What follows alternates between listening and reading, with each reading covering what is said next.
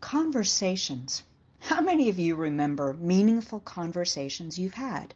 Perhaps it's with a parent who shared insights with you about life. Perhaps it's from a teacher who provided wise counsel or instruction. Perhaps it's from a friend who gave you just the right word for the right moment. Or perhaps it's from a significant other who expressed undying love and devotion to you. These conversations become watershed moments that embed in our brains and burrow into our hearts, becoming signposts for our identity and our destiny. Have any of you thought about your conversations with God as one of those bedrock moments in your life? A divine word spoken that established your understanding of who He is and His eternal love for you? My adult son Jacob still recounts the time as a little boy when he was frightened of the dark and he saw Jesus stand at the foot of his bed and tell him, Don't be afraid, I'm here. In the many times life has been scary since, Jacob has recalled the moment with Jesus and his tender words of trust. What about you? Can you recall such an instance in your life when God spoke to you? I certainly can, for it began my journey with Christ, and for the first time my ears were opened to hear God talking to me. There have been times, ways, and places that He's spoken to me since, but that first time still stands out as monumental to my faith. In the New Living Translation, the words the Lord said appear 835 times, and the phrase the Lord spoke appears 197 times. Add to this the number of times that God, Jesus, or the Holy Spirit spoke, and you have almost 2,000 times that the Lord God Almighty communicated tangibly to his people over the course of recorded scripture. And people inaccurately think that God is silent. Nothing can be further from the truth. From the moment in Genesis when God said, Let there be light, to the moment in Revelation when God said, Yes, I'm coming soon, God has been speaking to us loudly and clearly. Jesus says to us a number of times in Scripture anyone with ears to hear should listen and understand. He says this after John the Baptist's disciples have come to Jesus asking, Are you the Messiah we've been expecting, or should we keep looking for someone else? In the face of their uncertainty, Jesus reminds him of the signs and wonders. The blind see, the lame walk, the lepers are cured, the deaf hear, the dead are raised to life, and the good news is being preached to the poor. Were not all of these the very things that the prophet Isaiah had proclaimed the Christ would do? The verses Jesus reads in the synagogue at the start of his ministry declaring, The scripture you've just heard has been fulfilled this very day. Then the crowd, he says to them, Who are you looking for? When John the Baptist spoke to you? Is he not the one whom the prophet Elijah foretold would come to prepare the way of the Lord? Are you not willing to listen and understand, to see the signs of the times? Do you not know that the kingdom of heaven is forcefully advancing, even though wicked men are attacking it? To his listeners, Jesus warns that you want to dance to your own tune, to play your own mournful dirges, and not pay attention to what God is saying and doing. He seems to be asking, Do you know who I am? Do you know that your anointed one has come? Your deliverer is here? Or are you too busy with your own conversations to hear what I have to say?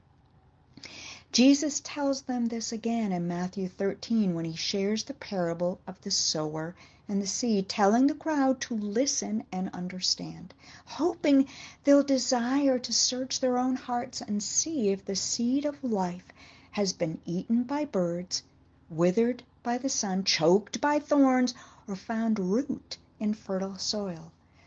When the disciples probe him for fuller understanding of this parable, Jesus delights to explain the truth more completely, saying, to those who listen to my teaching, more understanding will be given. They will have an abundance of knowledge, but those who are not listening, even what little understanding they have will be taken away from them.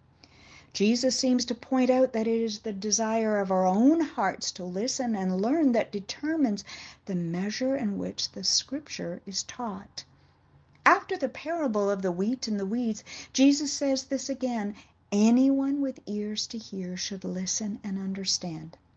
He has just told them that the Son of Man is the farmer who plants the good seed, but the enemy tries to plant weeds to choke out his precious seeds of truth.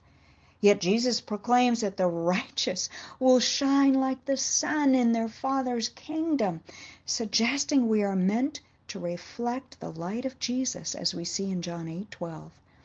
Mark records Jesus saying something similar in his parable of the lamp on a stand. Jesus has already told his listeners about the farmer scattering the seed and advises them anyone with ears to hear should listen and understand. Then he follows it up with this parable. Would anyone light a lamp and then put it under a basket or under a bed? Of course not. A lamp is placed on a stand where its light will shine, for everything that is hidden will eventually be brought into the open, and every secret will be brought to light. Anyone with ears to hear should listen and understand. To this, Jesus adds, pay close attention to what you hear. The closer you listen, the more understanding you'll be given, and you will receive even more. To those who listen to my teaching, more understanding will be given. But for those who are not listening, even what little understanding they have will be taken away from them.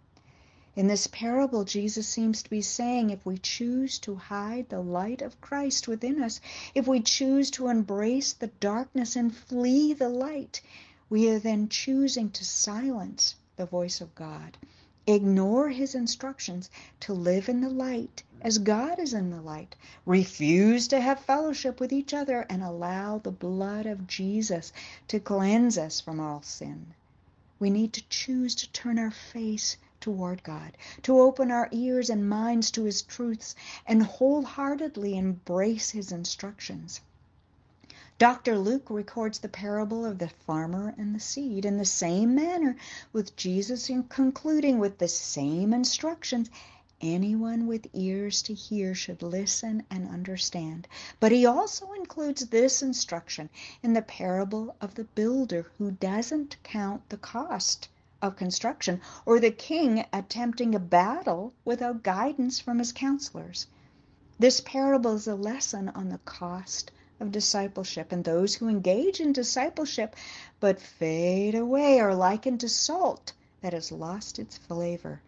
To this, Jesus says, anyone with ears to hear should listen and understand, imploring his listeners to be prepared for the challenges they will face in building the church and the persecution they'll face in the battle for souls. He seems to be saying, Are you ready for what this will take? Are you able to bear the cost of what you'll have to do to follow me? He asks this again in Revelations 13 after sharing the vision of the beast who will wage war against God's holy people, warning of the persecution that is to come, some to prison, some to the sword encouraging them that God's holy people must endure persecution, persecution patiently and remain faithful. Clearly, listening and understanding is not for the faint of heart. But the promises are overwhelming as we read his in, in his instructions to the churches. Initially, he says bluntly, I have this complaint against you. But if they will listen to the Spirit and understand what He's saying to the churches, He promises, To everyone who is victorious, I will give fruit from the tree of life in the paradise of God, and encourages, encourages them that the victorious, the overcomers, will not be harmed by the second death. and be given the manna from heaven, as well as a stone engraved with a new name, and receive the morning star, Jesus Himself.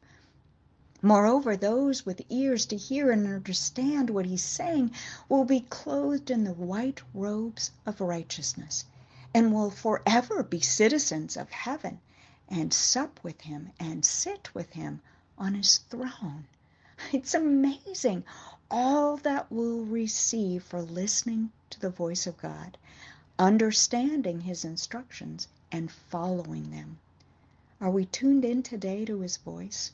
Are we tuning out the harsh static of the world in order to hear the pure, sweet voice of our Savior? He's longing that we turn His way, open our ears to His voice, for He's always speaking to those who are listening. Amen, beloved.